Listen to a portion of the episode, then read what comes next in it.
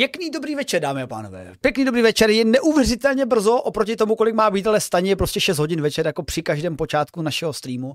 A začíná pořad týden ve vědě na stránkách Vydátora, který si pozval naprosto vzácného, úžasného a skvělého hosta, který uh, má přesně stejné logo jako obličej a tím je Patrik Kořenář. Nazdar, Patriku. Zdravím, Čerone, děkuji za pozvání. Opět jsem tu v plné síle. Tak. Přátelé. Je to přesně tak. Takhle, tak já ve skutečnosti vypadám, jak je to logo, víš, tady to je moje AI forma. Je tady to je deepfake forma, aby to lidi zvládli, ve skutečnosti já vypadám jako to logo, ale to se ukázalo, že lidi křičí, když to vidějí, takže tady to je ta realita, no, v podstatě.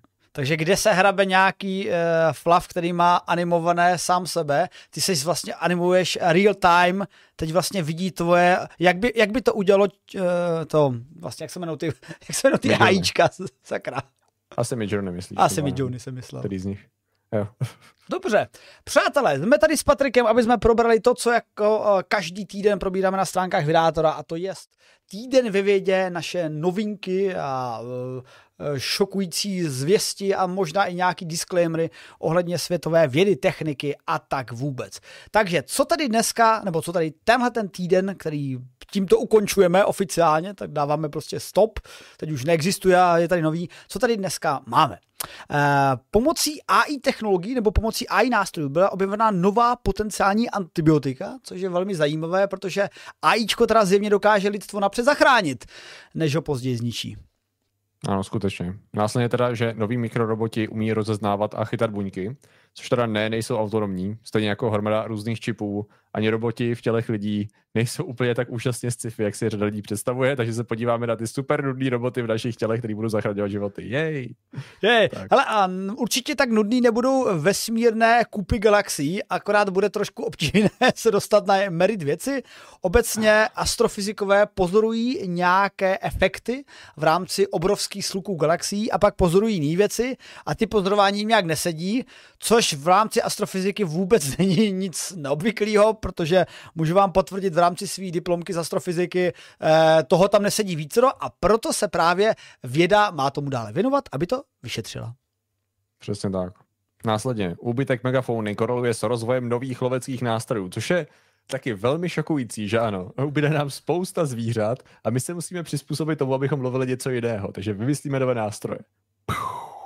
No ale jako, hele, o tom to je, sice někomu přijde tahle ta posloupnost vědy taková šokantní, ale ono to postupuje naprosto logicky. Stejně tak, ano. jakože máme tady určitou megafaunu, která plave eh, v mořích a oceánech, které jsou velryby a překvapivě se zjistilo, že jak už to tak bývá, staří naši předkové nebyli tak eh, neschopní, jak si naši možná současníci myslí a byli schopni vylovit velryby už v té době téměř.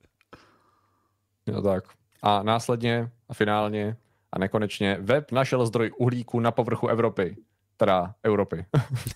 na povrchu Evropy je uhlík poměrně běžný, na povrchu Evropy nikoli věk, tam zatím víme maximálně o ledu a potenciálních chobotnicích žijících hluboko pod ledem. Tak. O, to byl krásný odkaz na 2010 druhou vesmírnou objevy souda, máš u mě plusové body, dávám ti to do, do toho, do kreditového systému. To jsem rád. Tak. A vítám tady všechny od mistra Martina Roty, který nám sem mrsknul své diváky, takže díky drazí Martinovi diváci, tady vidíte únos, v přímém přenosu unesl jsem tady Patrika do týdnu ve vědě, takže vlastně nemusíte vůbec nikam chodit, jako doma, jako doma. Pomoc jsem Olomouci ve sklepě. ale máš pěkný sklep. Ty. A tak ale zase no. jsi v Olomouci ve sklepě, ale jde vidět, že se v tom sklepě umíme postarat. Zjevně máš dobrou akustiku, dobré nasvícení. Ano, ano, je, je to šikovný sklep. Zamřížovaný, odhlučněný a dějou se tu strašné věci, ale je to šikovný svět, uh, sklep. Tak. Tak, ten, ten uh, štěpa je o mnoho lepší než takový ten Rakušák, co se tím proslavil, tím zavíraním ve sklepu. Mm-hmm. Tak, ano. Tak. No, přátelé, tak já nevím, pojďme se podívat na něco, co je absolutně třeba mm, nějaké, co ničemu neublíží a rozhodně nikdo se toho nebude bát. A to jsou nanoroboti v lidských tělech. Oh. Nebo v jakýkoliv jiných tělech. Totiž, eh, když se řekne eh, nanoroboti nebo nanočipy a tyhle ty různé různý věci, které eh, Patrik už lehce popisoval v úvodu, tak asi si někteří lidé, někteří diváci, posluchači, kteří třeba zrovna nejsou pravidelnými diváky našich kanálu, si třeba představí něco jako malé roboty, abych byl správně v rámci češtiny, malé roboty, které mají nějaké třeba pohyblivé části, které něco v těch lidských tělech dělají. A jestli někteří třeba si ještě vzpomenou na Eh, byl jednou jeden život, úžasný francouzský eh, animovaný seriál, který vyučoval o tom, jak eh, je, jsou bílé buňky policie, červené buňky jsou rostomilé a tak dále, tak dále. Tak tam taky vždycky lítali v takových těch lodičkách. Ne, tak tak to není, přátelé, protože jak si, když si uvědomíte, jak nejmenší je šroubek v rámci třeba hodinek, tak si představte, jak by musel být jako velký ten robot a pravděpodobně vám rozerval veškerý jako tepny. A to myslím i ty nej, nej, nejtlustší. Takže asi úplně ne. Eh, může se dělat mikroroboty spíše na chemické bázi, nebo řekněme biologické chemické bázi, že skládáme z potravinových bloků a vysloveně jsme třeba schopni dělat nějaký objekty, které směřují k určitému cíli. A k tomu určitému cíli směřují třeba proto, že v tom cíli je, nevím, eh, silnější magnet, tak uh, oni ty mikroby mohou být uh, magneticky aktivní, v podstatě mají nějaký, uh, nějaký um, uh, dipolový moment a typicky jsou to třeba uh, uměle vytvořené nějaký, nějaký buňky, nebo řekněme uměle vytvořené buněčné systémy, které mají své magnetotaktické bakterie, což, nebo takhle, nebo mají spolu výstupy z magnetotaktických bakterií. Pokud se to v životě neslyšeli, tak existují bakterie, který získávají ze svého prostředí uh, především železo a v podstatě si vytvoří takovou tečičku ve svém těle, která cítí magnetické pole. A oni pak jako podle magnetických siločar se pohybují tím směrem obtížným nebo neobtížným. Tyhle ty bakterie se sbírají, rozemelou se na srajdu, z nich se ta, ta, ta, ta částice vezme a používá se právě pro takovéhle z magnet, takové magnetické naprogramování, řekněme, biologických robot, pokud je chceme vytvořit. Ale furt se bavíme o nějakém prostě um, něčemu, co vypadá jako uh, pohybující se blob, který se je schopen se něčím pohybovat, protože to do něho uh, dáme, a pak třeba něčím vnějším se umí ten blok něčemu připoutat, ale rozhodně to není třeba jako mikroprocesorové zařízení, které vám přeprogramuje myšlenky a donutí vás koupit si něco v IKEA. No a takovéhle věci by mohly třeba pomáhat v medicíně. A já se zeptám Patrika, jak bys to udělal, člověče? Jak bych to udělal, to je, to je super. No tak ono právě, jak jsi říkal, ono tady u těch robotů, který už robotů v úvozovkách, existuje už celá řada a principiálně fungují přesně na tom, že člověk si představí robota jako složeninu řady mechanických a elektronických součástek většinou, tak to nějak jako člověku vyvstane na, na mysli. A pak s lehkým zklamáním zjistí, že tady se většinou jedná o buď něco jako blob, anebo v podstatě pár součástek uh, spojených dohromady. Jejich cílem je orientovat se podle magnetického nebo elektrického pole a následně k něčemu přijít a buď k něčemu třeba k nějaký bunce, a buď tam něco doručit, anebo něco odříznout. Jako jedno, jednoduše řečeno. Třeba jako, že, na, že by se dali doručovat léky jako velice specifický v úvozovkách, nebo uh, že by se dalo naopak něco, no neříkám CRISPRovým způsobem, že by se dalo prostě nějaká, nějaká buňka ničit nebo označit naopak pro další pro další uh, třeba části já nevím, imunitního systému nebo další robotky.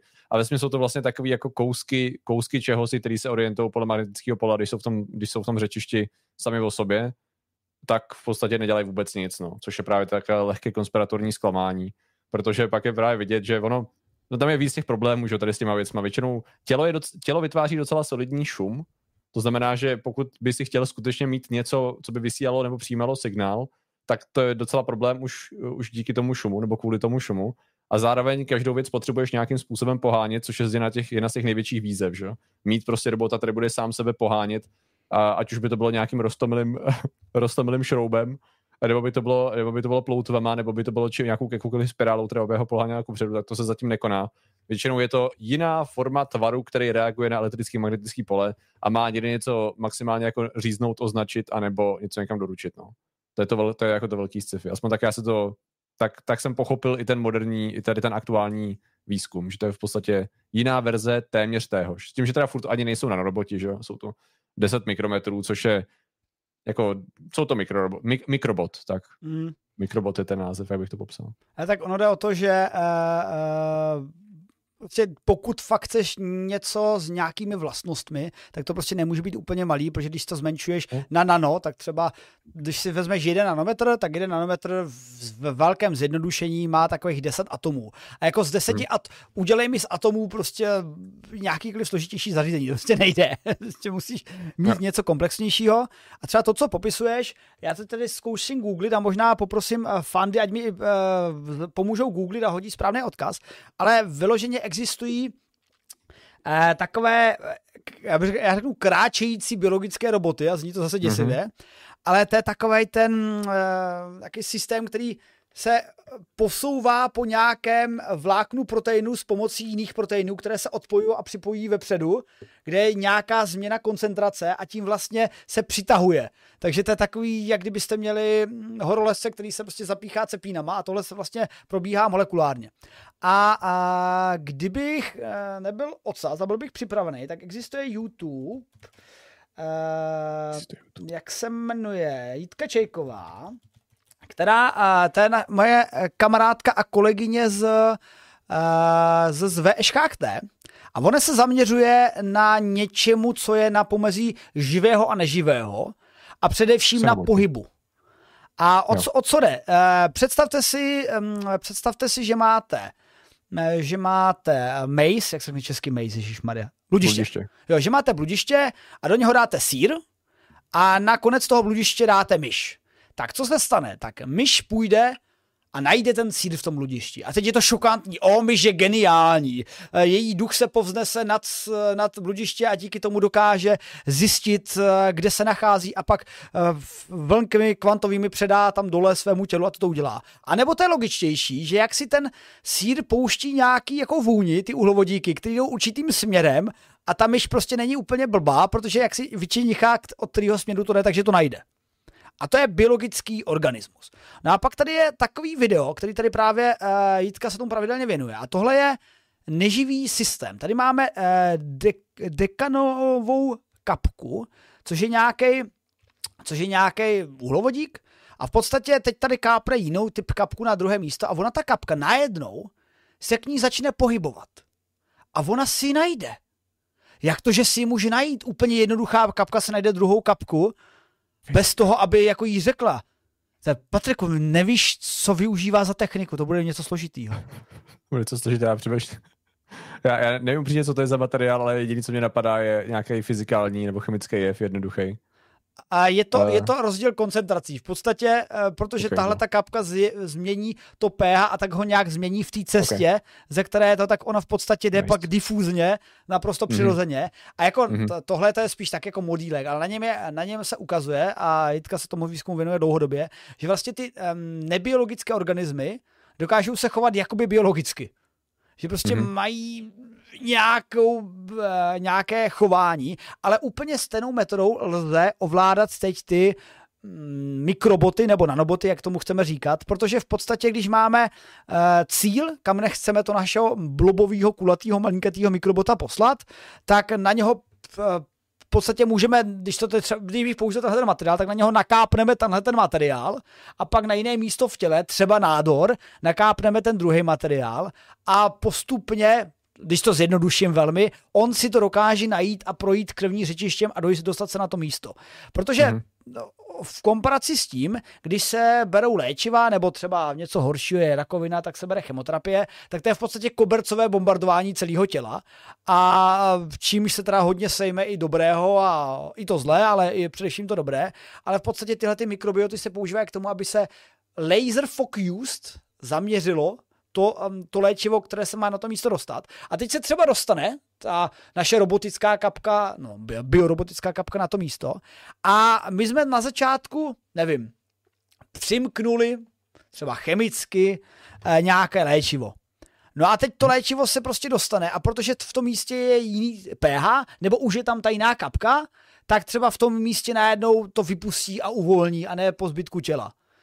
A jako no dobře, teď se to třeba řekl v té kapce, což nedává moc smysl, protože to už bych tam, to, to už bych tam na to místo mohl stříknout tu, uh, uh, tu látku rovnou, ale uh, tak uh, dovolte mi se opravit, spíš bych to prostě řekl, že uh, vlivem nějakých markerů, třeba typicky toho rakovinného bujení, Mhm. lze mm, chemicky naprogramovat, jako jsou naprogramované tyhle ty kapky, ty mikrobio roboty, nebo jak se tomu říká, aby si to místo vyhledali sami a účinkovali pouze na tom místě.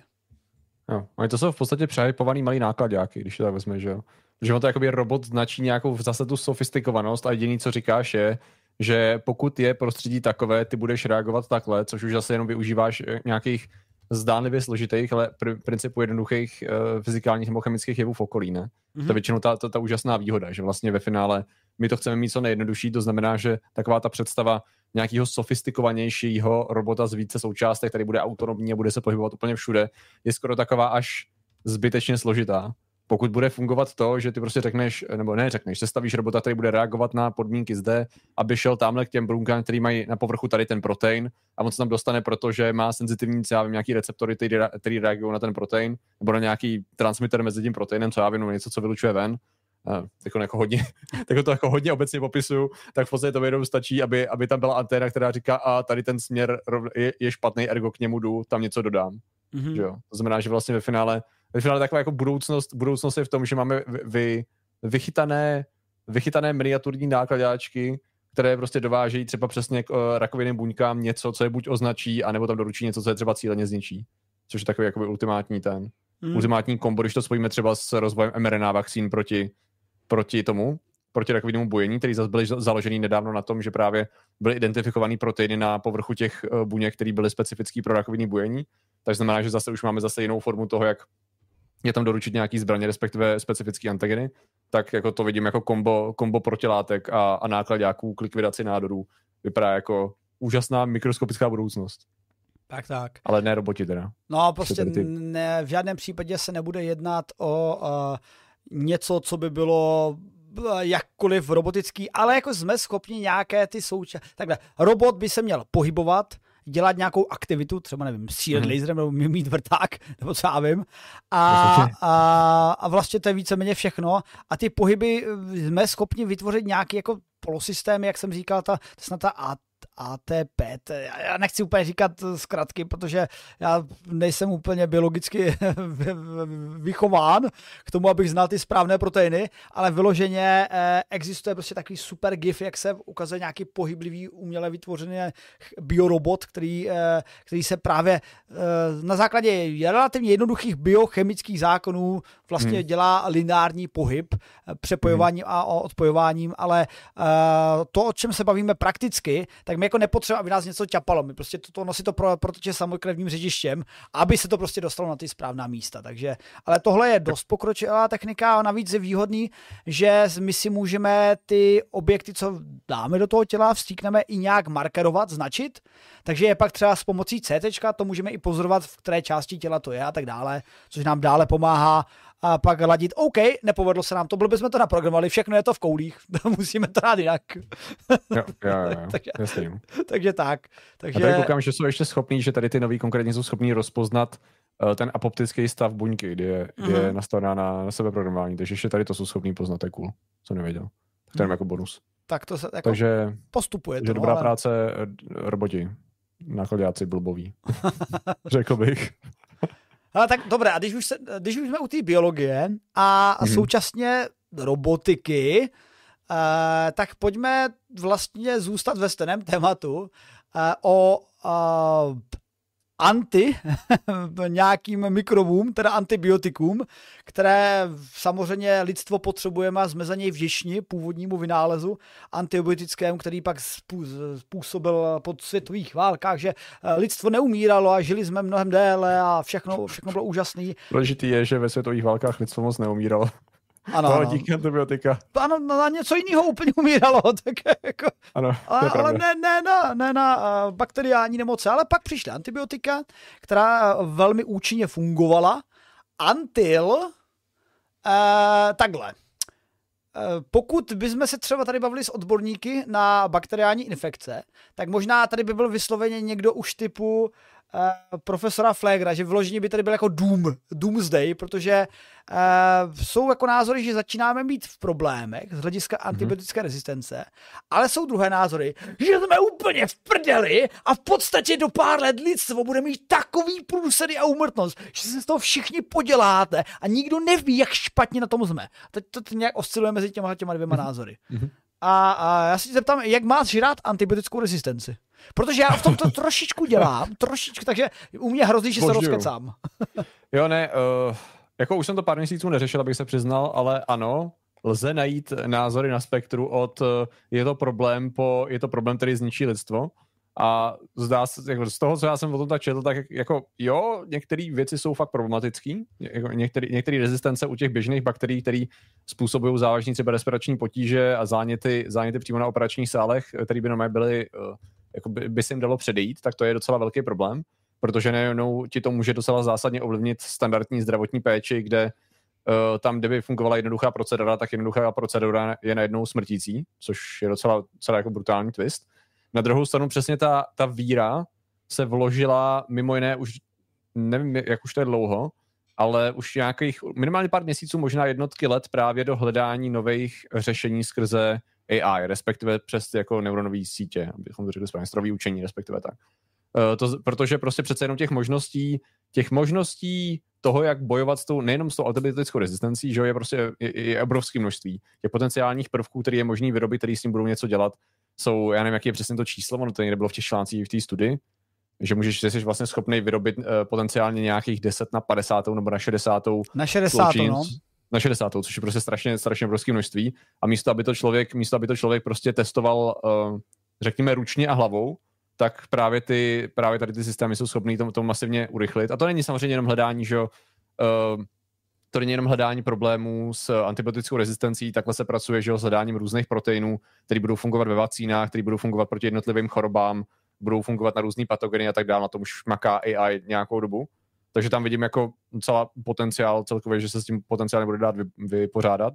Nicméně jako je, to, je to přesně taková ta klasika. Jo, je to hrozba, no. Jako neměli bychom to nechat být. Asi není nejlepší uh, strategie křičet, pobíhat okolo a vyskočit z okna, po nultého poschodí nemocnice a následně utíkat dál, ale možná jako nejlepší na to makat, což je přesně to, co tady dělají i v té nové studii, no. A zdá se, že minimálně u jedné u jedný bakterie úspěšně. Což je, nebo u jednoho, to, takhle, u jednoho toho kmene se mi velký problém na anti, antibiotickou rezistenci. Tak hmm. to chápu aspoň. Jo, tak ono, ono je totiž o to, že uh, uh, zatím se vykli, vytlouká klín úplně stejným klínem, že prostě na hmm. bakteriální infekce použijeme prostě jiné antibiotikum, které hmm. teda zjistíme, že funguje i proti jiný bakteriím, když jsme je třeba vymysleli. Typický příklad je, co si pamatuju z předchozího snad roku dvou, tak eh, jak se řešil třeba účinek antabusu proti čemu to bylo? To bylo snad, to byla nějaká, snad proti... Nevím. Uh, prostě, prostě léčivo, který, který se přidává uh, velmi problémovým alkoholikům tak se ukázalo, Aha. že má účinek ehm, na nějakou úplně jako jiný typ nemoci a úplně, okay, wow, a surprise, dobře, tak to budeme používat, budeme to napřed testovat, jestli to jako u těm lidí neudělá třeba víc škody než užitku, ale jako ukázalo se, že to má. A třeba stejně tak v případě téhle antibiotika, tady nejde o nějaké úplně nové antibiotikum, ona ta strojová inteligence v podstatě uh, uh, ten přesný postup byl takový, že eh, na tu danou bakteriální infekci se využívaly hmm. různá antibiotika experimentálně a ukázalo se jako v jakých procentech byly úspěšní. Protože vždycky to vyhodnocuješ, kolik z toho eh, na té Petriho disce vyroste. Já mám jednu připravenou hmm. jednu, jednu legendární a možná ji znáte, vizualizaci, v podstatě vizualizaci problému antibiotické rezistence, eh, evoluci na té hrnaté Petri disce, jestli si na to někdo vzpomíná. Tak, místa, no, no, tak uh, uh, testovali, které jsou účinnější a pak to dali do strojového učení a to se podívalo, aha, tak tohle má takové složení, tohle má takové složení, takže předpokládejmeš, že kdyby to mělo takové složení, tak by to mělo nejít na optimálnější. A určilo hmm. něco z jako 6680 sloučenin, nejvhodnější seznam 240, který teda věci dále testovali a mezi nimi našli vyloženě 9 potenciálních antibiotik, které mají výborný účinek. A, antibiotikum abu, abaucin, ale ten jako je hmm. známý. Není to prostě jedna z těch úplně nových uh, struktur, která byla vytvořena, ale objevili, že zrovna účinkuje na ten druh bakterií, který se jmenuje Acinetobacter baumani, který je teda problematický. No ale buďme trošku, buďme trošku uh, více mainstreamový. Asi znáte zlatý stafilokok, ten je problematický hodně. Hajzlo. Hmm. A já se přiznám, že jsem trošku dělal kolem toho výzkum před uh, pěti, šesti lety, že uh, ta antibiotická rezistence, teda když to schnu, uh, je silnější. Hodně, hodně, takhle. Některé kmeny začínají být absolutně odolné proti všem antibiotikům a některé kmeny, které dosud nebyly antibioticky odolné, začínají být antibioticky odolné. Uh-huh. A mezi tím se mi povedlo najít, najít tu vizualizaci. Tohle je taková jedna slavná vizualizace, která ukazuje, jak vlastně ta evoluce probíhá v praxi. Že tady máte růst, uh, já to pustím od začátku takhle. Uh, tohle je vlastně velká Petriho, Petriho miska. Zleva doprava, z obou stran, uh, jsou nějaký bakteriální kmeny, které se nechají růst.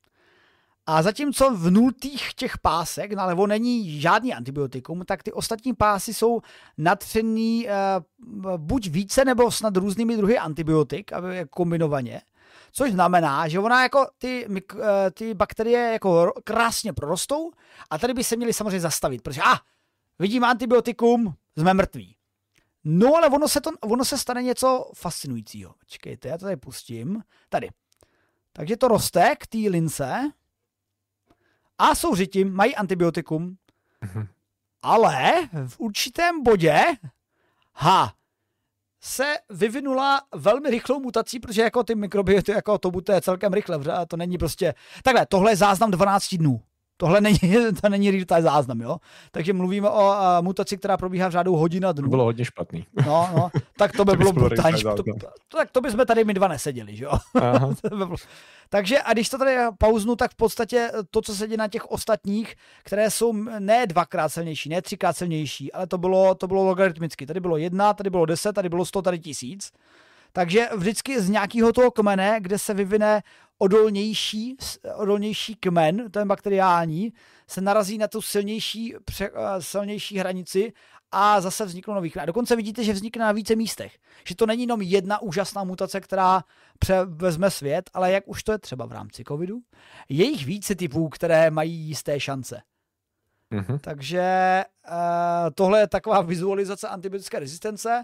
No a abych dokončil uh, tu svou myšlenku kolem ne mého, ale výzkumu, na kterém jsem spolupracoval, tak v Liberci a v Olmouci se vyrábí polymerní vrstvy, ve kterých jsou nanočástice. A mm-hmm. asi si typnete, které ty ten, nanočástice to budou. Schválně bych si typnul. Eh, který, který byste měl nanočástice? Zná, známe je od středověku. Nanočástice známe od středověku? Které jsou účinné proti bakteriálním infekcím. Jo, stříbro? Přesně to. Není to tak složitý. V podstatě dávají se tam, a, dávají se tam a, a, nanočástice stříbra plus mědi plus a, dalších látek, které nemůžu říct, protože to, zbyt, zbytek, je, zbytek je pod secretem. No a tyhle ty vrstvy se v podstatě by se měly nasíkat třeba po nemocnicích, všude možně. A v ten moment se tam prostě neudrží ty bakterie, protože ta antibiotická rezistence má ten problém, že třeba typicky zlatý stafilokok nechytnete někde jako, nevím, v práci nebo nevím, eh, někde na hřišti, ale chytne toho nejčastěji v nemocnici, kde ho někdo donese a mm. ona ta svině fakt vydrží, proto se tam taky, proto taky ty uklízečky používají v našem případě, v českém případě velmi koncentrované savo, ani to nepomáhá. Mm.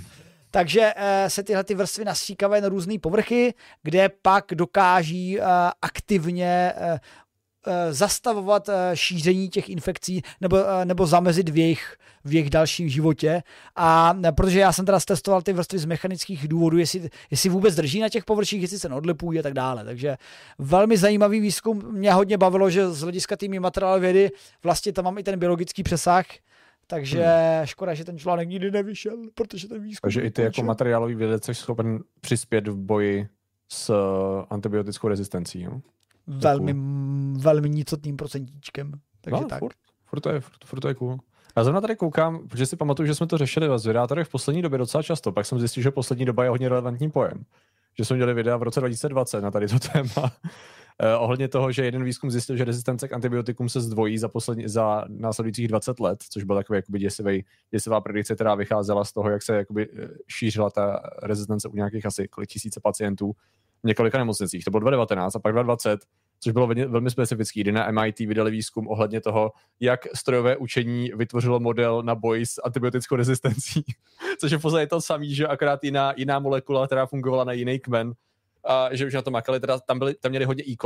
uh. Escherichia coli, jak se jmenuje, já to vždycky zapomenu, to jo. Je to říká uh, Echeteria, ale nevím, jestli je to správně španělsky. Cafeteria coli, tak, uh, tak tam byla, jako, tam byla taky jako jeden, jeden z těch hlavních výzkumů, ale je právě vtipný, že uh, já si myslím, že to je docela potenciál, hele. že jestli jako Midjourney mi přijde docela cool, chat GPT OK, pro některý asi víc než jako spíš než, spíš než pro jiný, ale právě ten výzkum strojového učení a toho teda v úzovkách AI ohledně třeba vývoje antibiotických, uh, nebo takhle, boje proti antibioticky rezistentním um, kmenům, si myslím, že to je is the way, no.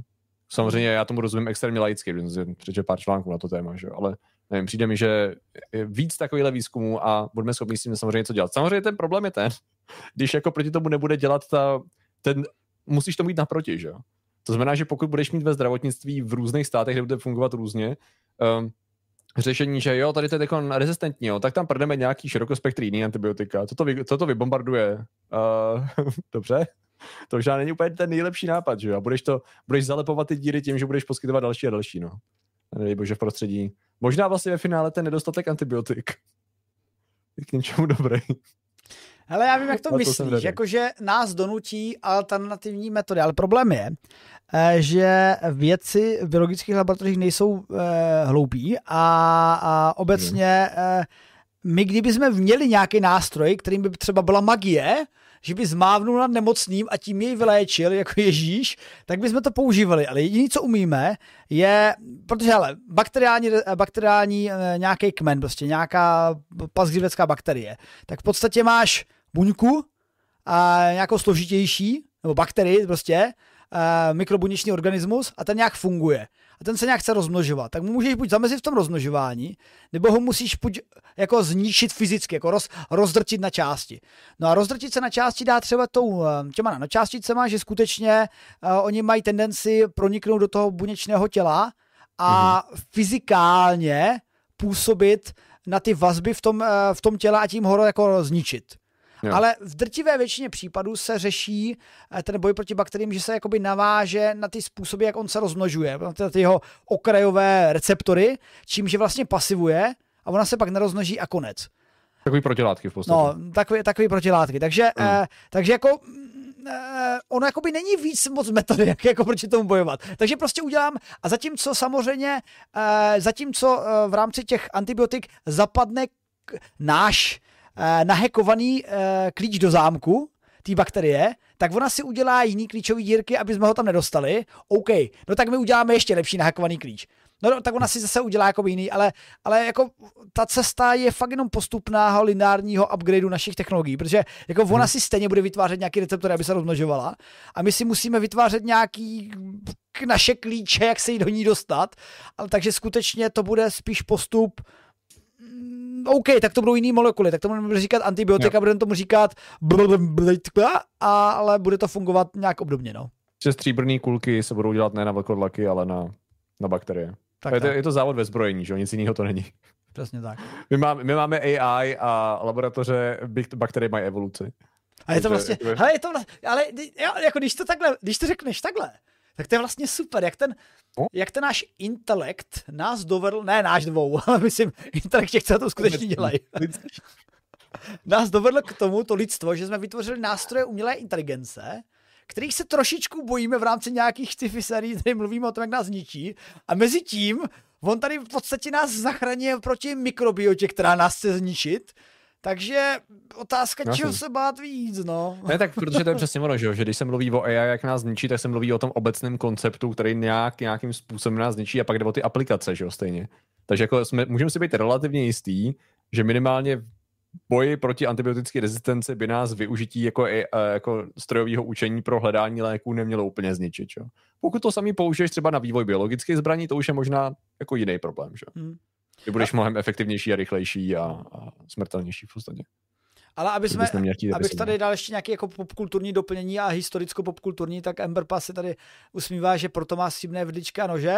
Tak jako stříbrné vidlička a nože máte, protože jste buď bohatí, anebo protože ve vás zůstalo to staré moudro, že právě bohatí používali stříbro ne jenom kvůli tomu, že je pěkné, blištivé a dá se prodat za dva zloté, a, ale také protože e, vlastně, jak se říká ta pověra, aspoň u nás na Moravě, narodil se e, stříbrnou lžičkou v ústech, což také, to se taky dávalo dětem právě proto, že oni prostě metodou pokus omyl v rámci stovek let zjistili, že aha, když nějak používáme stříbrné příbory, tak je to vlastně lepší.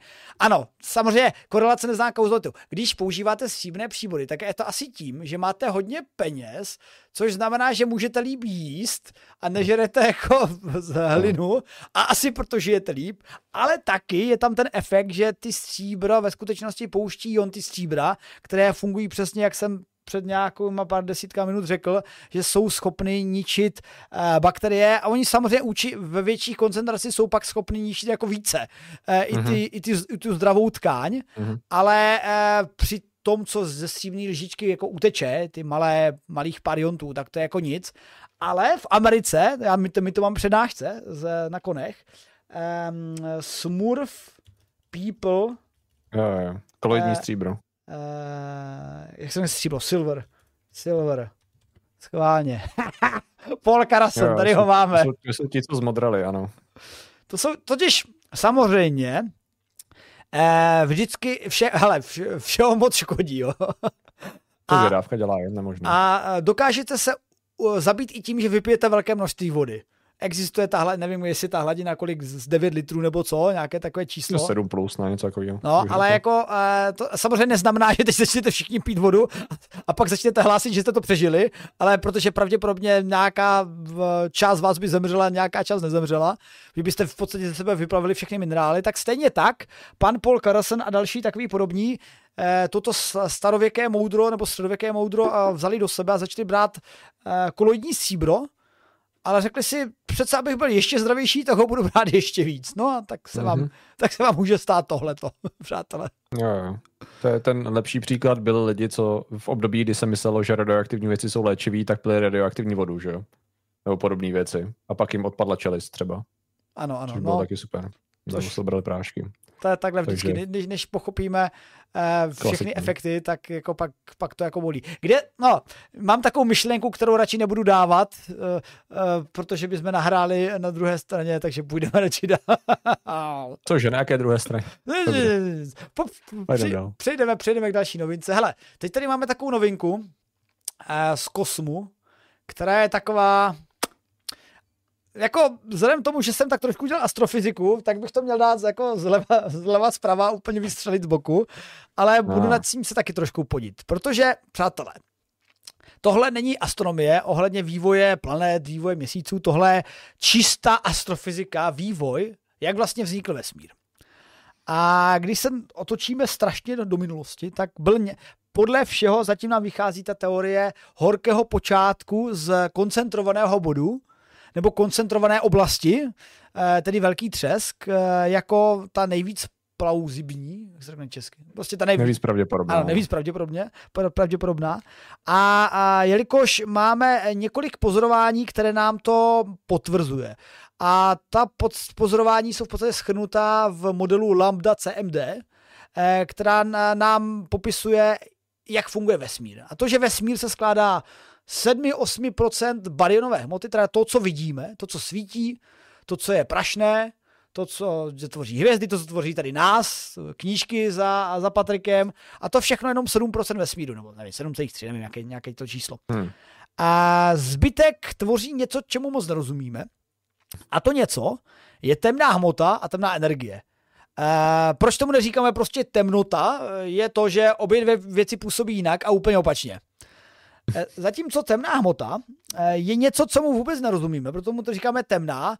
Asi by se tomu správně mělo říkat průhle, průhledná eluzivní hmota, protože ona není temná, že jakože zastínuje všechno okolí, ale ona je taková nějak jako průhledná, vlastně vůbec nevíme, že tam je, ale má svůj gravitační efekt. Prostě v těch galaxiích, v drtivé většině galaxií je, pokud jste dávali pozor v poslední uh, novince minulého týdne, tak víte, že jsou galaxie, kde i nejsou, které tam trošičku hážou vidle do toho modelu, ale dá se to nějak hypoteticky vysvětlit. Jsou na to samozřejmě modely. No, takže každopádně uh, temná hmota je ve většině galaxií a, a určuje, proč se tak kompaktně otáčejí jako talíř a ne jako třeba sluneční soustava, která se otáčí z hlediska Keplerových zákonů, ale, ale galaxie se neotáčí z, z hlediska Keplerových zákonů od středu na okraj. No ale pak je temná energie, kterou jsme si dodali do našich uh, vizí o vesmíru, uh, tím, že jsme se dívali do větší minulosti, dívali jsme se dál, do, na další, dálnější, dálnější galaxie, a oni byli červenější a červenější. Což chvilku nedávalo smysl, ale poté, co kolem uh, uh, pana, uh, pana Habla nebo pana Dopplera projela auto, udělalo tak to pochopili. Přesně takhle se to stalo. A zjistili, že je tam takzvaný rudý posuv. Jsem to trošku zjednodušil, ne, ne, ne, nepřišli na to takhle, přišli na to, že byli inteligentní a zjistili, že e, záření určité vlnové délce, když jde od nás dále, tak se jakoby jeho e, frekvence prodlužuje. Nebo vlnová délka se prodlužuje. E, takže Eh, se ukazuje, že vlastně ty vzdálené galaxie od nás letí a ty vzdálenější od nás letí ještě dál, takže vesmír se rozpíná. No a co ho rozpíná, když vlastně všechno ostatní eh, je pod vlivem gravitace a gravitace tak jako tendenčně má přesně ten opačný efekt, je to prostě jako sráží dohromady. No, no to jako nedávalo moc smysl a nedává to smysl dodnes, protože protože prostě my nevíme, co má efekt toho, že to rozfukuje věci od sebe. A proto tomu říkáme temná energie. Tak, to byly úvod kosmologie ze dvou přednášek do tří minut. A teď to všechno eh, je v podstatě, skoro byste řekli, ti hloupí věci něco pozorují, tak si tam hodí nějakou koeficient, nějakou bulharskou konstantu, aby to sedělo ale vězte, že ono, když se to napočítá od toho velkého třesku, nějaký prostě uh, nějaký interakce částic, nějaký množství vodíku helia, nějaký stopový množství berilia a litia a tak dále, a když se to prostě rozfoukne do určitého prostoru a dá se do toho i čas, tak jako vyloženě to sedí, že to, co, uh, že vesmír vznikl z velkého třesku a rozředilo se to množství hmoty, a toho množství hmoty na sebe působí gravitačně, ale taky je tam nějaká temná hmota a temná energie, která temná hmota to sice drží pohromadě, ale temná energie to rozfoukává a jsme v nějakém věku vesmíru a to, co pozorujeme, furt nám to sedí a krásně se to potvrzuje třeba pozorováním mikrovlného pozadí. Ehm, jak se jmenovala? Sonda Weiss a sonda uh, VMAP, která v podstatě se podívala na nejvzdálnější Eh, záření ve vesmíru, což je to 3 kelvinové záření, které vzniklo na počátku vesmíru, kdy se oddělá hmota od záření. Eh, to mě ani nechtějí tady začnu popisovat, to by zase na delší dobu, ale v podstatě v jistém bodě, když byl vesmír hustý, nebyl průhledný, pak se začal být průhledný a to světlo, to prvotní světlo se šíří vesmíru dodnes, ale jak se ten vesmír roztáhl, tak už má menší vlnou délku. Takže má 3 kelviny. No, Bez toho zvuku akorát. No akorát to není teda zvuk, ale je to, je, je to světlo, ano. Takže je vlastně to, to, to, vlastně to přirovnání není vůbec správný. Představte si, že k vám přijíždí sanitka a když přijíždí, tak bliká modře a když odjíždí, tak bliká červeně. Děkuji, děkuji. A to slyšíte. ano, přesně. A vaše uši jsou oči, ano, přesně tak. Ano. No a, a, no a právě uh, ty naše pozorování a pozorování toho kosmického mikrovlnného pozadí nám ukazuje, že vlastně ty mikrostruktury, které byly na, na počátku vesmíru, řekněme v atomárním kontaktu bych skoro řekl, že to prostě bylo to horké plazma, interagovalo to spolu s částicemi, tak se při tom velkém rozfouknutí propsalo do struktury vesmíru, která vlastně kopíruje to mikro, eh, ty mikrointerakce a nyní má tu makrointerakci a tu makro možná znáte, já dám velké struktury vesmíru, nějaké struktury Jako nějaké třeba. A, a, a, a, a, když ukážu obrázek, tak je to taková houba. A dobře, něco a. hezčího. No, třeba tohleto. Že v podstatě uh, velkoforma, nebo mm, já nevím, jak se tomu nějak ještě pořádně říká, ale large scale universe prostě vypadá takhle, že tyhle ty svítící body jsou jakoby jednotlivé galaxie a tvoří to takový vlákna, že jsou prostě vlákna menší hustoty, hmoty, temné i svítící a větší hustoty. Vytváří to takovou jako takovou síť. Tak, tolik úvodu. A teď jsem zapomněl, o čem je ta novinka. ta novinka je o tom, že jim to nevychází. jo, tak ono to že to voláko nevychází. že to rozpínání by mělo být, tuším, tyjo, pomalejší nebo rychlejší, počkej, kde to bylo? Se nevychází jim, po, nevychází jim pozorování s uh, tím, co předpovídá standardní model. Já už to vidím. Uh, už to rozpínání tady těch velkých struktur. Ale oni tomu říkají problém uh, Sigma 8 nebo Sigma 8 a jde o to, že uh, my vlastně ty efekty můžeme pozorovat na různých věcech. My můžeme sledovat to mikrovlné pozadí, ale taky můžeme sledovat třeba ty velké struktury galaxií, protože to mikrovlné pozadí je to nejstarší záření, které teda, když se hmota oddělá od záření, ale ty struktury vesmíru, to je prostě normální, současná struktura vesmíru, no normální, současná. Samozřejmě kam dál se díváš, tam je to starší, ale není to mhm. počátek vesmíru, je to recentní vesmír.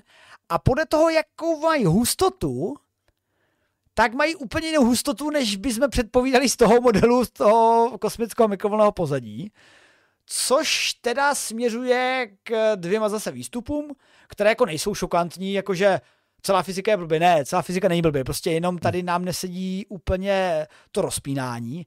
A protože se to rozpínání má zrychlovat, což mm-hmm. my pozorujeme na tom, na tom rudém posuvu, ale ono se nezrychluje podle všeho tak, jak nám vychází z toho rudého posuvu, ale vlastně to zrychlování je pomalejší než... Ono to je furt to zrychlování, ale je výrazně pomalejší, než si myslíme. Teda aspoň podle toho pozorování toho rozporu.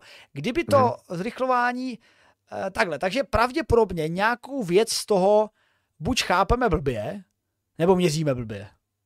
To je v podstatě jediný, jediný výsledek. Jako, já jsem tomu teď dal krásný úvod a díky tomu teď chápete astrofyziku a do třetí přednášky, co máme na univerzitě. Ale vlastně eh, výsledek této novinky je, že buď chápeme něco blbě, nebo měříme blbě. Tak asi tak. No. Což, což jako v podstatě celá ta novinka spočívá v tom, že oni ty uh, čísla, jo, což jako samozřejmě, uh, kde oni měli ten parametr Sigma, ten Sigma 8, že to popisuje fluktuace hmoty ve velkém měřítku. Uh, tak v podstatě jim jde tak to měření, jo, bylo jasný. Jo. To, a teď, si, teď si to představte, ty rozdíly, jo. Představ, vizualizujte si to jako tu záchranku. Že ta hodnota je 0,8159, proto ta Sigma 8, jako jsem říká ten parametr. A zatímco ta kupa galaxií, kterou měřili, má 0,745. Což je nechutný rozdíl, přátelé, nechutný úplně. Ale jako nejlepší na tom je, že já jsem četl všechno kolem toho. A teď jako jediný, co mi zbývá, je věřit, věřit v úzovkách vydátorům, kteří to počítali, že to je problém. A že to v podstatě říká to, že tyjo, jako temná energie, jako tak, jak ji známe, nestačí k tomu, aby se to rozpínalo tady tím způsobem. Takže tam je ještě něco navíc. Ještě něco navíc, kromě toho, co nevíme, co přesně je, a tak proto máme zástupný pojem. Tam dělá bordel, aby to musíme zjistit, jako jestli máme chyby v našich výpočtech, nebo je tam ještě něco navíc, co nevíme, abychom si přidali další prázdný boxík. Hmm. Což je super, teda upřímně. ne, tak ono je prdel, jako uh, z, z jistého hlediska, když použijeme takový ten náš takzvaný selský rozum, tak bychom mohli Aj. říkat, OK, no tak nerozumíme temné energii a proto změníme naši představu temné energie. Hmm. A, ale ono to jde trošku jinak. My nerozumíme podstatě temné energie, ale máme ji oměřenou.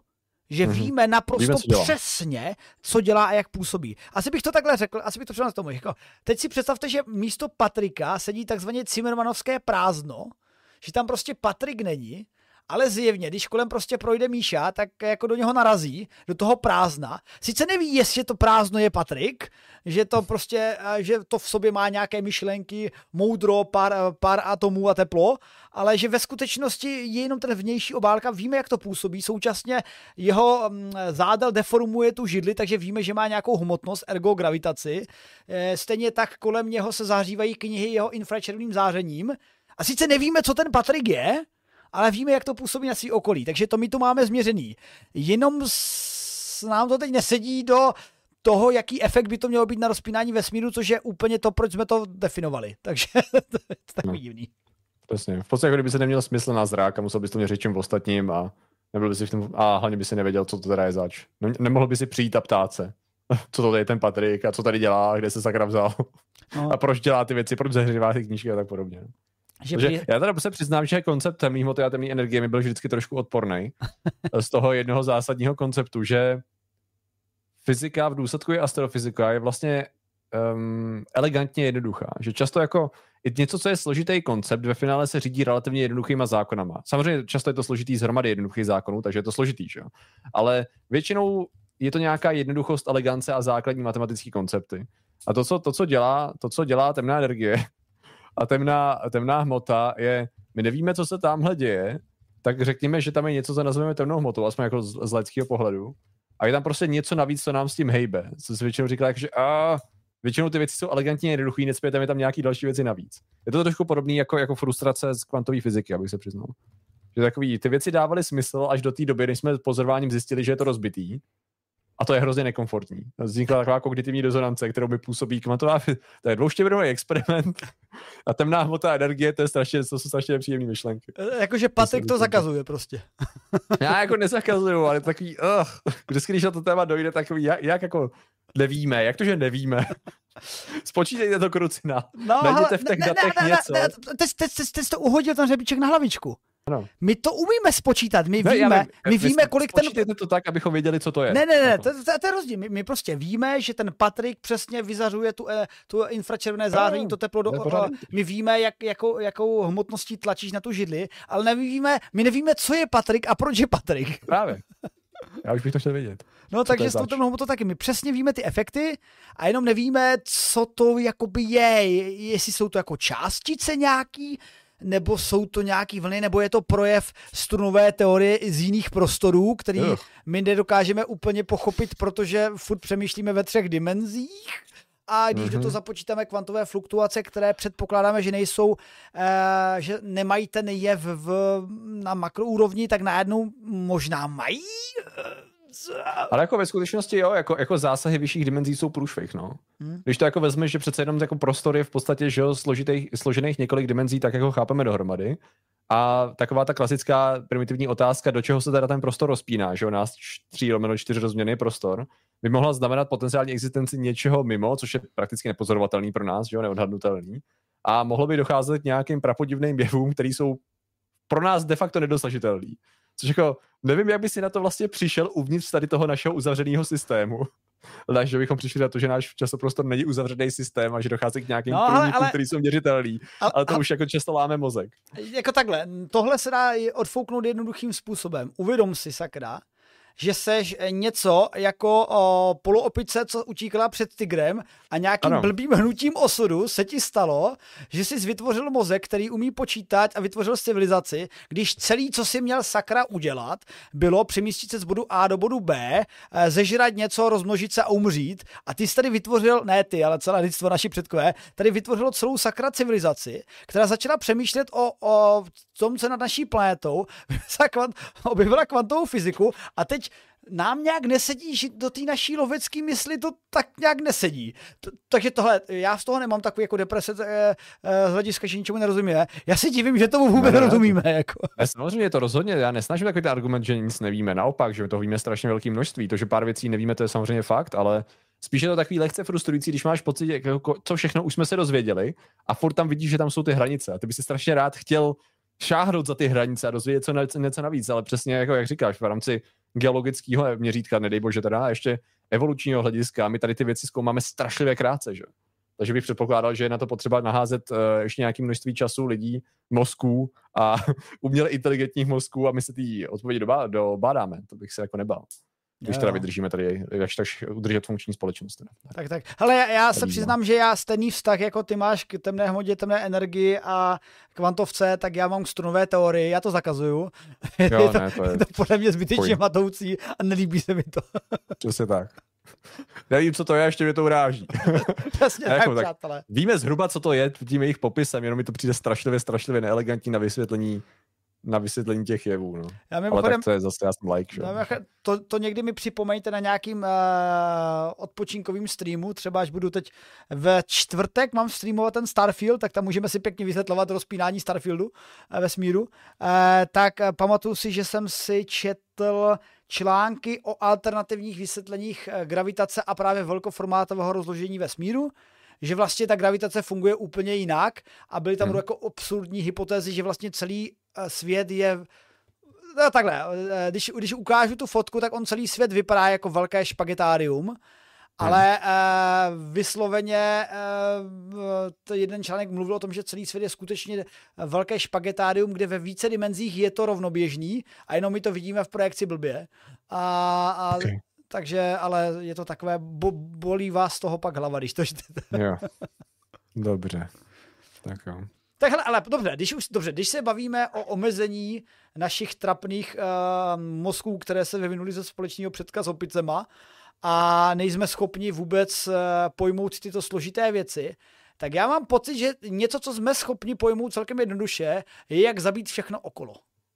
To je taková, jako, to je taková jako eh, lidská, lidská jako vlastnost, která se ukázala uh, být téměř na úrovni virů a, a mikrobů, že jako ty taky tak jako rádi ničí všechno kolem sebe a přizpůsobují se. A vlastně ty lidi uh, napřed to chtěli natřít podle mě tigrům, pak to chtěli natřít uh, mamutům, já myslím, že 2-0, a nakonec, pokud si dáme takhle jako historii, a jako vždycky lidstvo versus, tak já zatím myslím, že tam máme pěknou sérii, jako pár tisíc versus nula, bych tak řekl. Jako lidstvo usilovně pracuje na tom, aby to číslo bylo co nejvyšší, ale...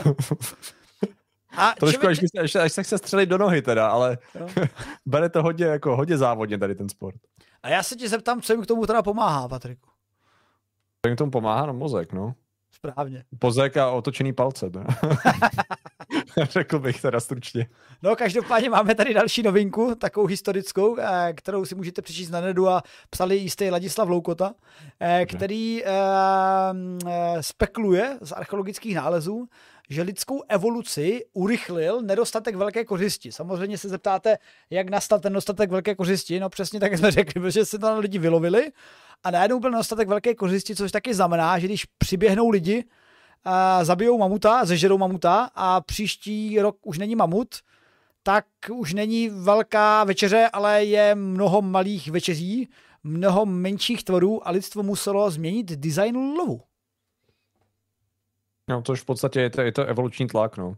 Jako to, co to popisuje, je, je teda zkoumání toho, že v, tuším v době kamenný, že to zkoumal dobu kamenou, kdy, kdy v podstatě lidi, lidi reagovali na to, že museli přizpůsobit, přizpůsobit svoje jednání a zároveň výrobu nástrojů z tomu, že prostě nemohli lovit stejně, jak byli naučení, což samozřejmě dál vedlo k tomu, že eh, řekněme, byli trénovaní tomu zapojovat eh, ať už svoji fyzičku, tak svoji mentální energii ke změnám, které je tlačili k tomu, aby přežili. To znamená, že to masivně urychlilo jejich, jejich vývoj. Jakože jednoduše, jednoduše řečeno.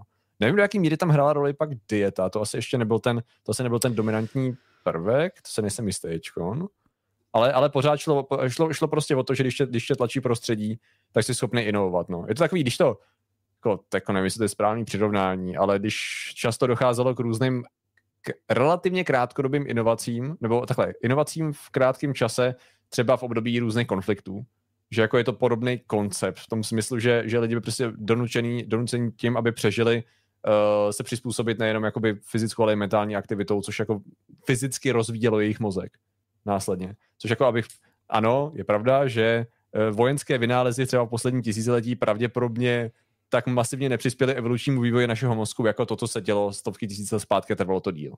Tak zase by to nebylo jako úplně. Ale mm. jako mhm. to, to, že musíš vyrábět jiný nástroje z jiných materiálů a musíš, musíš uh, změnit strategii a tím pádem i komunikaci, která je zase náročná, náročnější, to znamená, že ten se ten mozek rozvíjí po hromadě různých, uh, jak to říct, drahách, hromadou různých směrů tak to je to, co k tomu vedlo. Aspoň tak jsem teda pochopil ten výzkum. Ne, um, I, I, see what you did there, protože samozřejmě ty, ty si teď zmínil, že tady jde vlastně o ten rozvoj intelektu právě způsobený tím nedostatkem té potravy, protože tak jako lidi, aha, už nestačí eh, panicky běžet za zvířetem, řvát směrem k bažině a pak na něho naházet čutry, protože eh, když lovíte králíka, tak ta svině je rychlá, nebo když no, lovíte jo, jelena, ano. tak jste úplně v rici, takže no. musíte do něho zapíchnout oštěp, aha, oštěp, hod, hm, zapíchnutý oštěp dřevo, málo, uh, o, ko, uh, hrot kámen, hm, kámen tupý, kámen opracovat, výborně, evoluce, takže jako takhle to, to směrovalo. Jo, jo, jo, přesně. Musel si i uspůsobit nejenom tu taktiku, ale i ty zbraně, no protože přesně, přesně jak jsi říkal, když, když lovíš tu menší zvěř, která je rychlejší, svižnější, tak uh, to znamená, že prostě potřebuješ větší energii na to prorazit a ne, buď pro, no prorazit, to není ten problém prorazit, dohonit. dohonit, dostřelit větší vzdálenost, protože je plaší a pohyblivější, takže ano. Různé hmm. strategie, které vedly v podstatě od uh, šutrů a dřevěných kopí, kopí? Oštěpů, ne kopí. Kopí byly v podstatě prostě a tím se zabíjeli lidi primárně a kanci. Uh, Eh, přes, eh, přes oštěpy s tím, s kamenným hrotem, který se musel nějak přidělat, že, aby to drželo, a následně po třeba luk. luk to je úžasná věc. A případně si začal používat jiná zvířata k tomu, aby si dohnal ta druhá zvířata a to už bylo úplně, to bylo úplně ultimátní. A to už až posledně později. Tady šlo o to, že myslím, že šlo o rozvoj jiného typu vrhání oštěpů, luků a šípů a třeba následně i spolupráce s jinýma predátorama jako, jako sepsem, teda s vlkem. No jako, hele, v té době rozhodně později. ještě žádný čivavy. To, ne, to, to, by byla, to by byla kořist. mně, se, mně, se líbí, mně se líbí to meme, jak, jak, ten, uh, jak ty vlci se dívají na ten kmenický, říká, hele, pojďme se nechat ochočit, co nejhoršího se může stát. to, bylo další, to bylo další děsivé vítězství lidí, troufl bych si říct. Jako. To jak, mimochodem... jak dokázali využít genetické modifikace k obrazu svému, aby měli něco, co nesloužilo žádnému praktickému efektu, ale k, co by, nebych to popsal, no.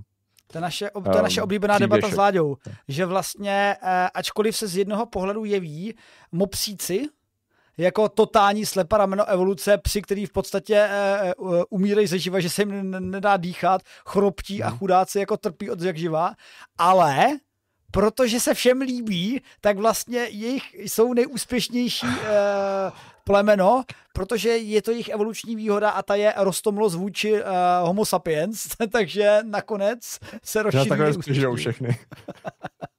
Celý svět tady bude totálně ticho, jenom bude slyšet to je budoucnost, panečku. A to se těším, no. Ne, to je samozřejmě o osobní preferenci, ale právě jako zrovna u těch mobsů, kdy vyšly už vyložené výzkumy na to, jak strašně špatný to pro to zvíře je a jako kolik strašně špatných věcí se nám událo při, tý, při tom šlechtění, kdy ten tvor je naživu jenom proto, že se ostatní strašně moc snaží, aby naživu byl a následně se jako prodává dál, protože to je asi pro někoho rostomilý, to je fascinující hmm. jako studie do lidské psychy a toho, jak, jak si podřizuje ostatní tvory. Ale mě to, mě to uh, připomíná uh, i trošičku ty pandy, jak je furt chceme zachránit a oni trvají jo. na svém vyhnutí. A, ne, a, ne... a oni už, ano, ale oni už jsou docela zachránění, ale my je furt chceme zachránit. je pravda, že když se koukáš, ano, kdyby si udělal správnou kompilaci pan, tak by si řekl, že oni se fakt snaží. oni to budou fakt stříct. Je víc takových zvířat. Jo. no. No, ale já tady do, dokončím tuhle novinku, že vlastně ty inovace uh, pomohly rozvinutí našeho intelektu, protože uh, když se podíváme no, zpátky ty miliony let, tak Homo erectus používal především dřevěné oštěpy, ale měl hmm. ještě dost megafauny, takže dokázal si s jednoduchými nástroji získat velké množství stravy, ale bylo jich taky méně. Pak hmm. počet eh, členů kmenů se zvyšoval, měli jsme tady příchod moderních lidí, tedy homo sapiens, a to je tak zhruba těch 300 tisíc let zpátky. A to se najednou objevuje technika štípání kamene, protože takové kopí se může ve velkém zvířeti i malém zvířeti zalomit, třeba typicky právě v té vysoké zvěři. A úplně takové zvíře jako se zalomeným šutrem v těle to jako asi úplně nerozdejchá, takže dohonit později a zežrat. A, a když se bavíme o období třeba 25 tisíc let zpátky na svrchního paleolitu, tak najednou už máme nové lovecké pomůcky, pastiči, rybářské háčky, protože sakra, hmm. už si vyvraždili i ty blbý jeleny, takže prostě musíme začít žrát prostě ryby.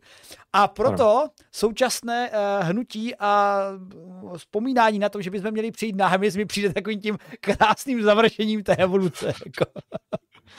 Že už jako fakt jdeme tím nejmenším směrem, protože všechno ostatní už neexistuje, nebo se to snažíme jakž tak zachovat. No tak přesně, protože všechno ostatní už jsme si tak vyžrali, ne, ale jako, he, teď jsem řekl vtip, tak jako... ale rád je to pravda, protože eh, jako množství vysoké zvěře ve světě, dobře, tak máme Sibiř, které třeba ještě něco běhá, ale to je tak asi tak jako plus minus všechno a obecně eh, budeme to taky dneska řešit. Eh, velký mořský savci, všechno, prostě všechno jsme si vyžrali úplně. Ale následně jsme si jako našli náhrady, kdyby si nehleděl na etiku a na další problémy s tím spojený, tak si myslím, že některý, některý druhy jsme si vytvořili, protože industriálně zpracováváme. Že? No určitě, jasně. Jako, že který, který by se pravděpodobně byli schopní masivně, jako na ještě větším měřítku, jako zpracovávat a pravděpodobně by tady zůstali s náma na, nevím jestli navždy, ale ještě velmi dlouho, od eh, že slepic přes krávy a další, další, další dobytek, který prostě budeme vyrábět a zpracovávat jenom za tady to jedinou potřebou jako masově, no. Takže my jsme si jako, všechno jsme vymlátili, našli jsme si něco, co se dá tak jako vymlacovat systematicky a zpracovat to na co nejvíc, eh, řekněme, eh, surovin materiálu a tím bychom mohli pokračovat jako velmi dlouho pravděpodobně. No. Jako ne do nekonečna rozhodně, ale, ale asi velmi dlouho, no. Což jako je, je to dobře, no. Spíš asi z dlouhodobého no, tak jako já se taky těším samozřejmě, až si, až si nějak jako uh, hromadně produkovanýho mopsíka dám uh, grilovanýho, takže protože přece jenom oni jsou vyběhání no. a taky dobří. Myslíš, myslíš, že by to bylo efektivní? Já právě přemý, jako nepřemýšlel jsem nad tím nikdy, takže neznám jako nějaký čísla, ale nevím, jak moc by bylo efektivní z pohledu jako výživy a uh, kila na určitý čas a peníze vypěstovávat psy, mopsly versus kuřata a co já vím, víš co, uh, skot a tak podobně. Že se to možná nevyplatilo. Takže asi, asi, asi spíš ne. Teď samozřejmě bavíme se kompletně zbavený, jako mimo jakoukoliv že jo, etiku, morální zásady a hlavně morální hodnoty napříč civilizacemi, že? No. je napříč eh, kulturama. Hele, ještě, aby, ještě, ještě, aby jsme dali jakoby plusový body naší úplný šílené schopnosti eh, vyšlechtit, a teď nemluvím o GMO, ale vyšlechtit si druhy pro naši ještě kvalitnější potravu, tak pokud někdo v životě neslyšel eh, termín Belgian Blue, tak když tady hodím obrázek, eh, tak Belgian Blue je druh vyšlechtěné krávy, plemeno krávy, které má až v maximu dvojnásobné osvalení oproti, oproti normální krávám. A když máte dvojnásobné oslavení, tak to znamená, že máte dvakrát tolik stejku na jedné krávě a to se vyplatí. Mm-hmm. Z matematického hlediska a z hlediska apetitu ano. Ano, takže... Uh, to tak řeší. Samozřejmě, sam, tak, takže ano, jako... Uh, trošku jsme odskočili od toho tématu. No, ono to jako souvisí s tím, jak se člověk vyvíjí a jak jako svoje znalosti a intelekt využívá k tomu, aby přežil. Že jo? My už jsme dosáhli jako dost děsivý, dost jako děsivých výšin tady v tom. Už jsme schopni jako velmi chladnokrevně využívat ty znalosti k tomu, abychom v podstatě ten problém nikdy technicky za to neměli. Ohledně, ohledně jako výroby těch nutrientů, který potřebujeme k tomu životu, za kterým jsme se dřív hnali a museli vyrábět kamenný oštěpy. Tak, tak. Hele, a já se ti zeptám, vlastně ono to trošku, ne trošku, ale přímo souvisí s touhletou novinkou. A dobře, tak jako ono něco nahánět potvory uh, po stepy, tak to je jako easy, protože je nakonec doženeš, když se v nich zalomí ten uh, oštěp, tak prostě skapu a ty si hezky posuchou nohou tam pro ně dojdeš a zbajzneš je. Ale jsou eh, tak, takové jako mořské a oceánské oblasti. Eh, tam určitě jsou zcela od nás chráněni a až teď právě v moderní době Nechci teda ukazovat prstem na jednu azijskou velmoc a nemyslím zrovna tu, na kterou vždycky ukazuju prstem, ale na tu menší azijskou velmoc, která má takové jako tendence pro vědecké účely zásadně, anebo pro kulturní účely ukazuju na vás féřani, eh, dělat takové věci kolem moře a tak. Jo, to je super, no. Ale tak, tak jestli něco tak to ukazuje, tak lidi jsou, lidi jsou smrtící druh po celé planetě, že jo. Jako, já se jenom otázka času, kdy ta nejhlubší moře se stanou naší, naším cílem, ale to už asi bude jednou úplně. No jasně, tady ta nevý výzkum ukazuje, že, uh, že velryby byly to, no, že velryby byly cílem nejenom jako moderní hlovu v posledních pár stovkách let, ale i v období středověku, je to teda, jestli se nemýlím, tady to bylo dělané nejenom pomocí jako výzkumu zápisků a analýzy jako tehdejší dobových zdrojů, ale zároveň přímo uh, velrybých kostí. Myslím, že ono s tím výzkumem velrybých kostí je to takový blbý, protože já jsem to původně myslel, že to zkoumají podobně jako u hromady jiných uh, třeba pohřebišť, a, nebo případně když najdou nějakou, nějakou jámu, kde se vařilo, takže co jsou schopní zjistit, to, to zjistit, že to byly uvařené kosti tím způsobem, mm-hmm. že byly mhm. nějak opracované nebo byly zasekané, byly tam hlody a tak podobně což evidentně se tady u těch, u těch velrybých kostí se tolik jako nenachází. Eh, často je to Často je to jenom prostě tím, že je jako relativně těžší detekovat, co to bylo za velrybu, ale spíš jde o to, že když najdeme kosti nějak na hromadě, tak víme, že lidi prostě tam nalovili, protože většinou se jako na pobřeží nebo vnitrozemí, nevěřili byste tomu, velryby úplně nenacházejí, přestože jsou savci, tak nejsou zase tak exploratorní savci, aby si řekli, že jsou že vlastně docela dobrý místo, kde být. Uh, takže jako jsme zjistili, jsme zjistili zase, zase ten člověk, autor toho výzkumu, zjistil, že, zjistil, že už někdy, bylo to 13. století? Bych 1250. Uh, uh, ono obecně, oni kombinovali to, co jsi řekl, že ty zápisky a první no. byl z roku 1250, hmm. uh, který mluvil o tom, že uh, velryby jsou vůči lidem divoké a nelítostné a neustále hmm. a při mhm. každé příležitosti se snaží zničit. Jiné mírnější jsou však loveny, naháněny na mělčinu po stovkách, kde jsou mnohé chyceny a lidem poskytují spoustu jídla. Je, to byly dobré časy, kdy jich bylo hodně. Hodně velryb. Různých druhů velryb. jo, no. Ne, tak to je, to je, to je jasný. No to je, jako zajímavé je, že uh, lidi měli tu vynalézavost a odolnost dělat to už teda takhle v raných dobách, no. Což je teda upřímně docela překvapivý. A zajímalo by mě ta technika, protože nejsem úplně seznámen s mořeplavbou 13. století, ale přesto by mě docela, přesto by mě docela zajímalo, jaký, jakýma technikama to dělali, jestli prostě jenom věděli, že jsou relativně blízko pobřeží a používali třeba čluny, nebo, nebo jestli to bylo nějakou jinou technikou, to jsem nějak neskoumal. Ale já, jako to jsem tak viděl, tak velrybařinu jsem znal jenom z nějakého 18. a 19. století, abych se přiznal. Takže jako... vůbec vlastně nevím, jakou hmm. technikou tady to, tady nahánili ty velryby k tomu, tomu pobřeží. No ne, ono to tady v podstatě v, tý, v, tý, v tom úseku toho textu se to, od, je to odpovězeno, že jsou Bylo, naháněni že... na mělčinu postovkách, protože jako nedovedu si úplně představit. No, ale jak, že? No tak, takhle, uh, Samozřejmě jde o to, že množství ponorek v roce 1250 z, a z, se silnými sonary bylo poněkud nedostatkové zboží. Ano, ano, právě. Takže a, taková velryba, kdyby nebyla úplně blbá, tak v podstatě si podpluje, podpluje ty strapné lodičky místních eh, vikingů a jako jí to úplně uzadku. Bohužel pro ně.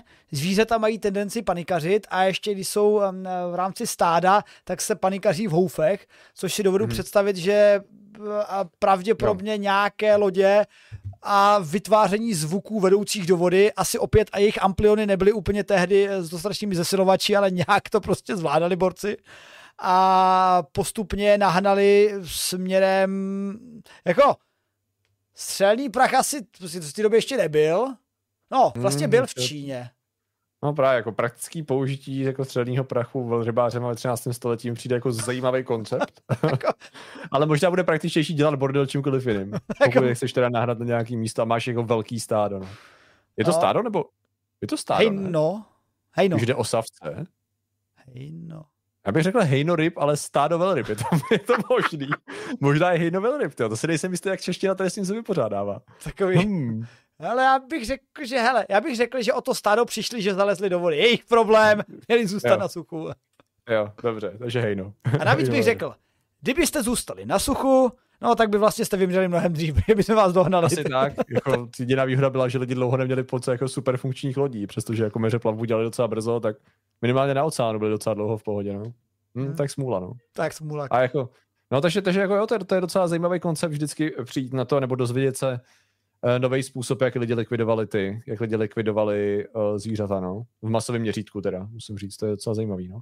Hmm. A, a zároveň to, nevím, jako, to tam asi jaký vlastně neřešili, jak, eh, je, jestli bylo využití vyloženě maso, anebo jestli docházelo k nějakému dalšímu zpracování, jestli jakoby technologie, přemýšlím, víš, na technologiema, k čemu všemu by se dali využít ty, ty další, jako tuk, víš co? Ne, tak hele, vyloženě, uh, to, dále, na tohle no, jsme prostě kdysi, se, na, na tohle jsme kdysi měli novinku a ta velryba, to je vyloženě něco jako ropný vrt. Jako bez prdele, protože eh, dobře, ulovíš, ulovíš jelena, tak co si vezmeš jako uh, maso, vezmeš si kosti, z toho maso si můžeš něco udělat a jako hotovo, maximálně si tu hlavu tam dáš na zeď. Ale hmm. verliba a verlibý tuk se vyloženě používá jak to, je, to byla prostě ropa v středověku. Na, na svícny, eh, na nějaké, neřeknu mastičky, ale v podstatě jakoby mazivo v rámci to nějakých tak stavby jako, lodí a tak dále. jako 13. století. Já jsem to měl nějak zafixovaný do pozdější doby právě, takže jenom tak jako přemýšlím. To si samozřejmě můžu dohledat, že jenom tak jako přemýšlím. No, ale jako by, v té době, v době vím, že zrovna eh, ten eh, verlibý olej se využíval jako dost, eh, dost často na, okay. na ty, hlavně na jako svítidlo, ale jako i další, další látky. Hmm. Jako, ne, nebudu teď machrovat, že, že o tom mám hmm. hodně načteno, ale ta verliba v podstatě, jak říkám, verliba je takový ropný vrt, ve kterým kromě ropy jsou třeba krevety a to jídlo. Takže to, takhle bych to tak jako jak přirovnal, přátelé. Jasný. Ale každopádně se ukazuje, že uh, středověký lovec, hele, v článku je napsaný středověký, tak věřme tomu.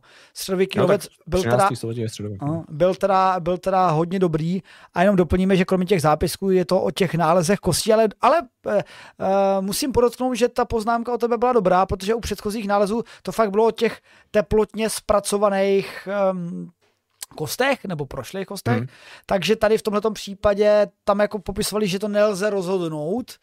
Hmm. Takže to spíš asi chápu, že to byly ty eh, řekl bych zbaven, velmi zbavené masa a kosti zanechaný, ale stejně bych tam čekal třeba eh, od, na nástroj, eh, od nástrojů nějaký stopy, což tady minimálně z tohle článku jakoby vychází, že to taky není úplně určitelné. Což mm-hmm. mě trochu možná i překvapuje, ale No.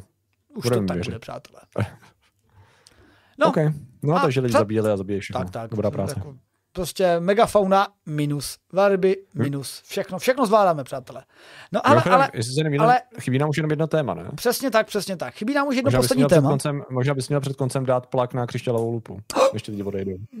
Děkuji ti, kamaráde, za připomenutí. A já vím, že to nepřipomínáš jenom proto, že jsi tam taky. Není to nezištný, ale já bych to připomněl stejně, ale mám tady v tom jako vlastní zájem, ano. Přátelé, díky Patrikovi, že to tady byl mrsknul, protože já si vždycky vzpomenu, že si mám vzpomenout a vždycky zapomenu. Klasika. Takže, přátelé, nejen vědátor, můžete tady kliknout, jak se to nechce. Ah! Jak to nefunguje? Proč to nefunguje? Jo, ale dobře, to je vlastně ona, tam nic jiného už není. Eh, křišťálová lupa. A jestli to znáte, přátelé, tak to znáte. A jestli to neznáte, tak se jedná o ceny českého internetu za v různých kategoriích. A v různých kategoriích jste nám posílali své hlasy v průběhu předchozích měsíce dvou, tak jsme se objevili v různých kategoriích. A jelikož ty kategorie se sice tak nějak zvláštním způsobem mísí, některé jsou pouze synonyma toho jiného, ale řekněme, že zájmové weby to jsou ty nejzásadnější kategorie, kde najdete i vědátora. Takže budu hodně rád a budeme na vědátorovi strašně rádi, když nám pošlete svůj hlas, aby jsme mohli Liborovi z Nerdopolis říct, "Hoho, jsme tady spolu, ale jsme víš. No, ne, samozřejmě můžete hlasovat i pro ně, ale pro toho vědátora byste mohli přece jenom jako primoritně. Na druhou stranu absolutně v klidu a v míru můžeme podporovat Patrika, že je úplně jinde, v jiné kategorii. A v, st- video. Jo, ty jsi v online video. Online video, ano. Tak a v online video musíte Patrikovi fakta vítězí. Hele, víte, jak by bylo úžasný, kdyby zvítězili fakta vítězí. To byl jediný případ, kdyby fakta zvítězila. Hele. jako vyloženě. Jediná instance. Je to nepravděpodobný, ale bylo by to vtipný. Jo. Já si myslím, že těhotný kuchař, šťastné pondělí, kluci z Prahy a nějaký Jirka se už klepou, covid ten už out, prostě eh, páni. Patrik is new, is new covid, takže já myslím, že v- hele, vyloženě už kvůli tomu názvu, prosím vás, fakta vítězí musí zvítězit v online videu. Takže prosím Ne. vás, Bylo hoď, vtipný, no. takže když, když to, pošlete tam své hlasy, všichni hezky povinně a za odměnu, za odměnu, že, dostane, že tam pošlete hlasy, tak vám dáme i tu poslední novinku. A tu dáme celkem rychle, protože já za 15 minut jedu a hrát hokej, takže to stejně nestíhám brutálně. Ale počkat, když jsme ještě u těch, když jsme u těch, teď jsme, teď jsme v, shoutout, v shoutoutu, jo. Takže musím Ano. to shoutoutnout, protože samozřejmě jsem si všiml, jak nás tady podporujete. A díky moc uh, za přihozené předplatné uh, Kolbikovi 666, na kterého taky myslím s tím, že ve čtvrtek, přátelé, bude soutěž eh, se Starfieldem o novinářský kit, nebo press kit, který tady máme nějakých věcí ze Starfieldu a dáme právě boj mezi našimi nejštědřejšími dárci. A pamatuju si, že Kolbiko a myslím Martin Fenry už jsou tam díky svému půlročnímu sabu eh, nominovaní, takže Kolbikovi díky i za další předplatné, co si hodil. A pokud se chcete do té soutěže zapojit, tak za půlroční předplatné můžete soutěžit také, nebo darované můžete soutěžit od Starfieldovské ceny, které budeme ve čtvrtek k večeru, to tam někde mrsknu, ten stream. Ale díky taky Sobolímu uchu za předplatné, který je už krásných 39 měsíců, u Vagaborečkovi krásných 34 měsíců, to jsou legendy, přátelé. A i Vopíkovi, že tady nějakou dobu s námi se trvává krásné tři měsíce a dokonce jsem tady viděl i super chat, který uh, od Eduarda Edu. Ciose uh, s takovou se nikdy nedostaneme do páté dimenze. No jako mm, takhle. My už jsme v té páté dimenzi možná, jenom jsme trapně třídimenziálně vnímající, takže je to vlastně jedno. Leda, že bychom měli nějaký nástroj, který nám to odhalí. Asi tak. No. Jarone, přece víš, že do páté dimenze se převibrujeme až potom, co tady prostě bude vítězit ta energie lásky nad tou temnou energií, kterou z nás vysávají reptiliáni, jak pravila Sonja Peková. Aha, to asi nějaká narážka na něco, co vůbec nevím. No, to je, to je totiž přesně, ale jsi ten 3D člověk, víš, ty jsi ten takzvaný 3D vědec, ty jsi ten člověk hmotaj, ten hmotař klasický a prostě ty se musíš, ty jsi přesně tam, že musíš jako objevit ty správné informace, tu pravdu, nacítit se na ty informace hlavně, jo, přemýšlet konečně srdcem a ne hlavou a pak se možná společně se zemí provibruješ do té páté dimenze. Jakože by, počkej, jakože, jakože bychom udělali takovou tu věc, to bylo nějaký super hrdina, že prostě tu super Ano, použiju, dotknu se uh, země jako naší planety a teď společně V podstatě, pátá dimenze v podstatě se prokmitáš do ráje, ano. Fajn. To je ten Tak. lore, jak to funguje tady v ten moment, no. Uh, no ne, no, tak to, přátelé. mluvíte, nechci jako machrovat, ale z hlediska mých doktorských studií na fyzice na Univerzitě Akademie věd jsem si ničeho takového nevšiml. no, tak to je právě ono, to jsou ty oficiální informace, co tě učí, víš? To je ta správná, ta pravda, ke které musíš dospět. Dobře, dobře, tak hele, buďme, mějme stále otevřenou mysl, jo? Já se tě ptám, pane otevřená mysl, ano. Uh, co bys řekl na co nějaký život na exoplanetách? Prostě. To je jako ten daleko a tam stejně nedoletíme. A když tam doletíme, tak tam doletíme za tisíce, desítky tisíc let, leda, že bychom tam nějakým způsobem převibrovali pomocí uh, reptánských lodí, ale buďme praktický, uh, reptiláni nám ty lodě nedají a převibrovat ještě furt neumíme, protože málo posloucháme Evu a Vaška. Takže mm-hmm. uh, co nějaký takový třeba jako život jinde mimo naši planetu ve sluneční soustavě a, a nemyslím tím Nibiru. kam, by, kam bys ho umístil? no, to je právě ono, no. Eh, na Marsu očekávám tak maximálně nějaký zbytky. Možná, když bude hodně velký štěstí, tak nějaký nevím, rezidua mikrobů, ale to je jako, to je prostě mimo. Ano, ten nejví, jako nejvíce asi oči upíne k jupitersko-saturnským měsícům, eh, kde prostě různý, různý, ta energie tam je, no. Kde prostě, že tam je ta energie, kdy sluníčko je prostě už daleko, všechno ostatně mrtvý nebo plyný a tady řada těch měsíců, ať už vlivem slapových sil těch jejich domovských planet, nebo potenciálně, já nevím, jestli mají vlastní funkční jádro, to si nejsem jako jistý, prostě mají nějakou teplotní energii a potenciálně přítomnost vody, jako třeba Evropa, na to, aby tam něco bylo.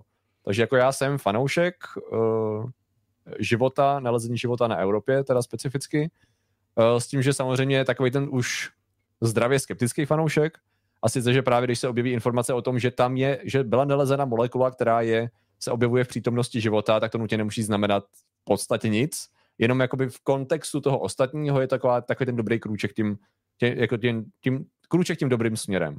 A samozřejmě ta fantazie taková trošičku tam furt pracuje, takže jestli něco, tak jsem velice zvědavý na Evropu. Samozřejmě tady to, ta novinka, co tu máme, tak to se týká jako pozorování z dálky, já jsem hodně, hodně zvědavý, jestli dojde teda konečně k nějaký misi, která se bude nejenom snažit na povrchu let zkoumat, ale zároveň se jim i provrtávat, což bude velká výzva, protože on je docela tlustý, potvorák jeden. Mm. Uh, takže, takže jsem jako na to zvědavý a tady ten, tady ten objev je spíš takový. už to není, že bych si říkal, o, to je oxid uhličitý na Evropě, wow, to, to je úplně jasný, to, to, tam jsou ty chobotnice, to je úplně obvious, tam, tam není cesty zpět. Teď to je spíš takový, cool, jsme blíž, dobrý. Takový. To je, to je emoce v tuhle chvíli. Jsi normálně přežranej vědou, to je prostě vidět. Jo, jo. Co ty little things, ty drobnosti, co se musíš užívat, no. Takže takový, jo, to James Webb, dobrá práce, ty našli tam oxid důležitý. No ale jako já to mám, já to mám uh, podobně jak ty, ale trošičku jinak. Já jsem ještě food high play, nejenom okay. protože dělám fyziku a miluju planetologii, ale především protože dělám fyziku kvůli tomu, že jsem četl Artura. Já vždycky říkám, že z jedné třetiny dělám fyziku kvůli sobě, tak protože jsem to tak rozhodl, ale z druhé třetiny je to kvůli Jiřímu Grigarovi a jeho knížkám a z třetí Aha. třetiny je to kvůli Arturu C. Clarkovi a konkrétně Vesmírné Odyseje, které jsem četl někdy hmm. ve 12 letech, nepochopil jsem mi tak jsem mm-hmm. přestal číst, to na mě bylo moc hardcore. Pak jsem uh, viděl film někdy, nevím, asi v 16 nebo co, a úplně jsem měl pocit, že jsem to někde viděl, a pak mi došlo, že ty knížce, tak jsem si zpátky přečetl tu knížku a normálně se mi úplně šouk, otevřeli obzory a pochopil jsem, že zatímco samozřejmě si mnoho lidí vzpomene na vesmírnou Odiseu jako aha, tam letěli k tomu monolitu a ten monolit tam byl hranatý a pak tam byly ty uh, eh, LSD záběry, tak ve hmm. skutečnosti to celý bylo spíš nástroj, řekl bych eh, taková pomůcka, eh, jak Arthur C. Clarke pak mohl popsat eh, věci, jak chápe vesmír, protože samozřejmě v té vesmírné Odyseji se z toho jednoho astronauta vytvořila ta nadbytost, která se mohla t- procházet a transportovat čím chcela. A velká část těch obou vesmírných odisejí byla, že se třeba transportovala a řekla si, OK, já můžu dělat, co chci. Tak pojďme se podívat do jádra Saturnu. Pak z toho udělali hmm. Jupiter, protože neměli na efekty. Takže Kanon pak ukázal, že to byl Jupiter. E, tak do jádra Jupiteru. Aha, má to různé struktury. Počkat, v téhle vrstvě jsou nějaké poloplyno voskové organismy, a nějaké jiné organismy, které nahání ty druhé organismy, které jsou zjevně predátory. Zajímavé, tak se přesunu já bytost do Evropy. A hm, Evropa, taková zajímavá koule ledu, ne zase tak moc velká, kolik to má vlastně, že ona, jako u té Evropy je třeba si uvědomit, že jako relativně, no, no dobře, tak má, není, dobře. Um, 3138, takže není tak hmm. malá. Dobře, teď jsem si to trošku spletl, přiznám se s tím, s uh, Enceladem, ten je hmm. hodně maličký, ale Evropa je relativně velká a, a jako vyloženě, když poprvé eh, lidé na fotkách viděli Europu z misí Voyager a z nějakého kosmického pozorování kosmických teleskopů, tak si všimli, hele, ta planeta je jaká divná, nebo ten měsíc je nějaký divný. Jako každý normální měsíc má prostě krátery, nějaký špinavý, má různě velký krátery, je různě špinavý, i to blbý Io vypadá jako džobkatě, pak jsme zjistili, že jsou tam sopky, ale aspoň ty sopky jsou symetrický a kulatý, ale ta Evropa je taková, jaké čáry, co to sakra je. No, poškrábaná. Ka poškrábaná, no tak jako um, samozřejmě první myšlenka, no jasně, to jsou dálnice, a pak někdo napadlo, proč jsou tak blbě postavený. No prostě mm-hmm. tak mhm. jsou to české dálnice, no. E, no a pak nějak pochopili, že ani ty dálnice na Marsu nejsou dálnice, ale je to blbý hm, teleskopy a vlastně tam nic moc není. A na té Evropě teda zůstali, ale taky to dost připomíná pohled na jakékoliv, jakoukoliv vodní plochu, když v zimě vám popraská led a pak je tam ta vodní plocha dál e, zmrzlá. Takže, aha, tak tam bude oceán. A v té době, kdy to napsal Arthur C. Clarke, jsme věděli o sluneční soustavě tak jako maximálně toho, jak to hezky vypadá z, jako z pohledu. A vlastně v té době, počkat, Voyagery jsou vlastně s, s 70. No, takže jsme ani, když psal Artur C. Clarke vesmírnou Odysseu, tak ani tohle jsme nevěděli. Vesmírná Odyssea mnohem dřív. Jo. Takže vlastně eh, to bylo všechno... Takže byl 77.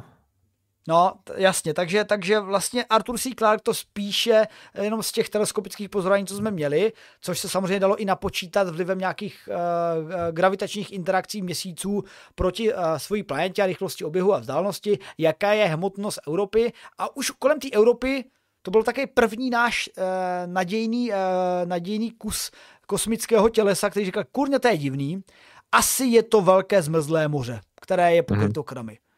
A od té doby musím trošku říct, že se mi nelíbí, jak bylo odstraněno jako mimo mainstream.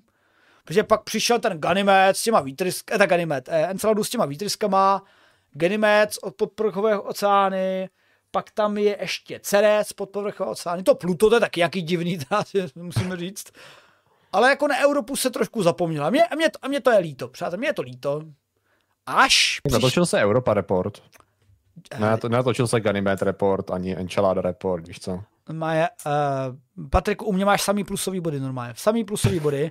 Euro, protože, protože Europa Report je strašně bečkový film, přátelé. No. Ale Europa Ale. Report je, jakože ten režisér si přečetl vesmírnou Odysseu, řekl si, to by bylo super tu část s tou Europou sfilmovat. Hmm jako nechci, ono, Nebylo by cool, kdyby, no. Hm, jako nespojovat o knížce z roku 1970, nebo kdy to sakra vyšlo, je trošku trapný. 68, myslím, 68, no. 87. Ale ono, eh, tam byla vlastně příběh, že mezi tím, co američani letěli k monolitu, tak Číňani letěli k, vedle monolitu na Evropu, protože jim to taky došlo, že to může být zajímavý a udělali tam vrt a stalo se to, co se stalo ve vesmírné Odyse, takže... Europa reportu. Přesně, ano, víceméně. Jo. Jako podle mě, podle mě Europa Report jako víceméně skoro jedna ku jedné prostě ve směna Odyssey 2010. Hmm. Hmm, hmm, hmm. Ale je to, to super. Jako nechápu, jak to může být Jako dobře, tak je to pol, pološit, ale ty vole, je to, no. Je to jo, jo, přesně. Je to, je, to, je to dobrý níž, no. Trošku mě zklamalo, jakože taky jako jsem, spíš mi asi držel u toho filmu to nadšení, a všechno ostatní kolem, jakože jsem taky trošičku chtěl víc a upřímně jako klidně, kdyby někdo chtěl investovat ještě do nějakých filmů uh, ohledně vesmíru, tak může, do, na Evropu bych se rád podíval. Hmm. A klidně to jako pojmout víc jako, víš co, vyloženě sci-fi, Vzhledem tomu, že už existuje řada plánů, jak se vrtat tím ledem a tak dále, to by bylo hrozně cool, jako dostat tam, máš podstatně větší budoucnost, měl si nějaký sondy, ta sonda je rozbitá, ale poslala divný data a ty tam pojedeš, protože si vyrobil nějaký Epstein Drive, co já vím, tak tam pošleš lidi, nebo, nebo nemáš Epstein Drive, ale máš něco, já nevím, víš to, můžeš proskoumávat uh, člověka, jako jak vydrží eh, cestu do vzdálené končin sluneční soustavy, následně tam prostě bude hrozně dlouho trvat, jak tam bude cestovat, problémy s komunikací, že jo, pak tam máš celou tu akci, kdy člověk přistane na tom ledu, že jo, na tom měsíci a víš tady ten problém toho, kdy se bude snažit provrtat do hluboko a mm. myslím si, že pro, jako, mohl by to být jako velmi, velmi zajímavý populární, popularizační i Ačkový a neříkám nutně horor, vyloženě s sci-fi s prvkama potenciálně hororu. Bylo hodně cool. A možná i nějaký, možná bych na to vybudoval i Cinematic Universe, protože co kdyby tam něco existovalo a následně ty bys to jenom tím začal a zjistil bys, že je to součást něčeho mnohem většího a zároveň by se dostal data z jiných měsíců, že tam jsou vlastně jako jiný jiné formy života, který akorát žijou ve vulkanickém prostředí a ne v zamrzném prostředí. No nic. Uh, myslím si, že tam je full potenciál takhle. Mm. A já, a já teda doplním vlastně k tomuto, zase jsme si trošku odflujovali od toho nálezu, že eh, kromě toho, že eh, Arthur C. Clarke, která měl ty úvahy z hlediska ano, vypadá to jako moře, v moři je život, ergo je to jiné moře na jiném systému, tak od té doby jsme objevili, že těch moří teda není tak ob, obviously, eh, nebo ta, tak, tak, tak očividné, jako je na Evropě, ale jsou i nějaké velké eh, vodní, vodní, nevím, kapsy, nebo minimálně, minimálně kapsy, v maximálním případě oceány na Kalisto, měsíci úplně u jiné planety, ale tak Kalisto, pardon, Enceladus. A, a třeba i na menších planetkách typu Ceres, který rozhodně u žádné planety není, ale přesto se jeví, že by tam také mohlo být nějaký podvodní množství vody. A divně se chová třeba i e, ty oblasti Pluta kolem toho srdce, které jsou nějak podezřelé geologicky mladé.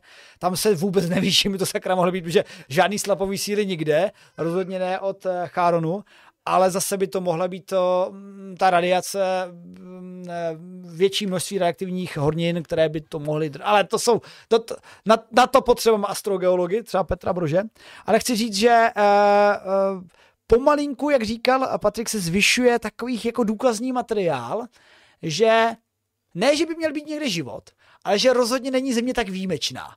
Jakože, hmm. OK, no. lidstvo, země, moře, lesy, všechno krásný, a pak zjistím, aha, voda může být i v kapalném stavu jinde. Aha, on je vlastně ještě mnohem více jinde, než si myslíme. A teď prostě se našly ty výtrysky z Enceládu a zjistilo se, v tom jsou silikáty.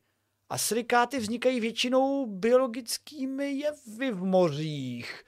Mohly by tam prdět taky nějaký ryby na Enceladu, potažme Europa, větší množství oxidu uhličitýho. No tak jako dobře známe abiotické metody, no ale známe i biotické metody, které by to mohly jako mhm. vyrobit.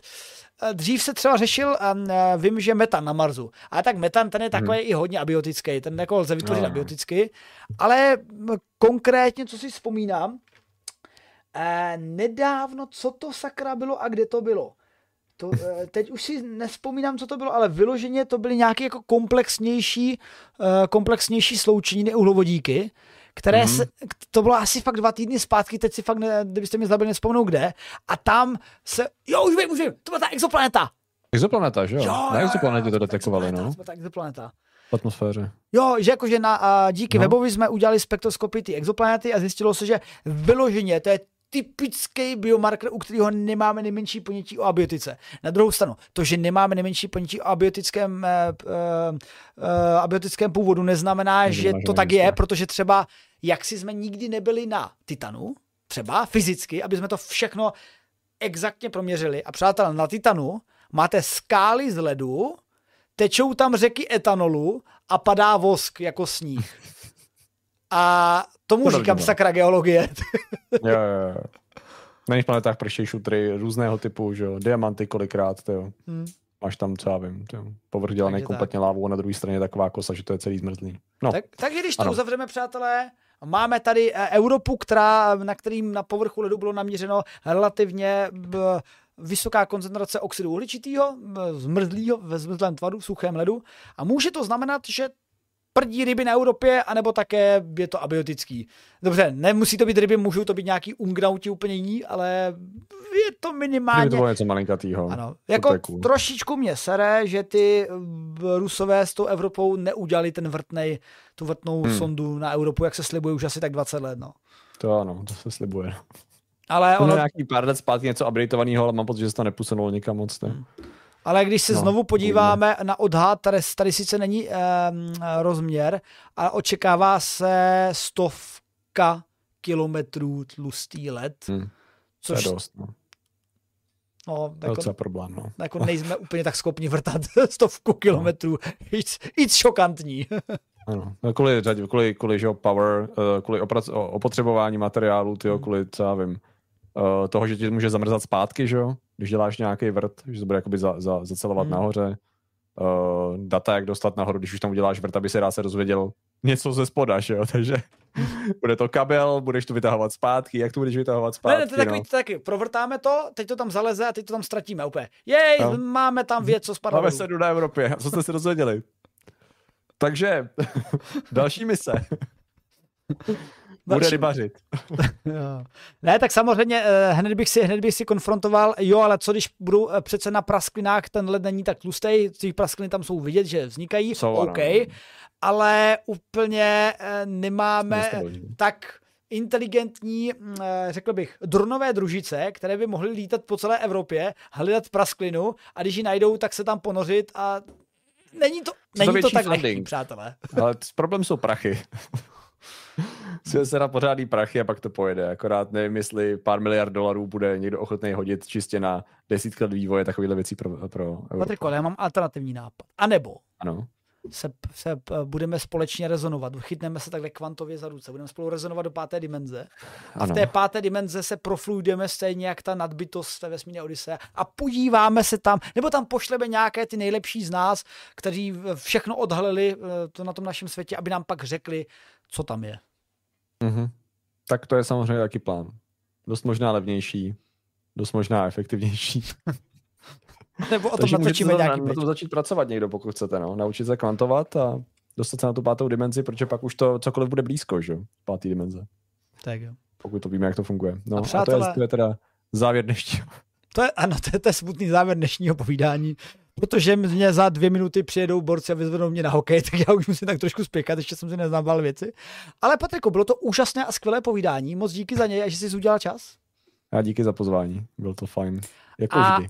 A, a nejspíš bych ti potřeboval z auta ještě zavolat na tohle teaser ne pro diváky, protože ty nejsou studenty Univerzity Palackého, ale pro přednášející na Univerzitě Palackého, kteří možná budou, když tě zlomím teď přes telefon, tak domluvíme se.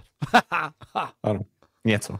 Něco, something, it's top secret. A přátelé, eh, to, to je vlastně všechno a, a poslední reklamu, co bych měl hodit je, protože příští pondělí bude příští pondělí, což se tak stává, když pondělkám, že jsou za sedm dní, Hmm.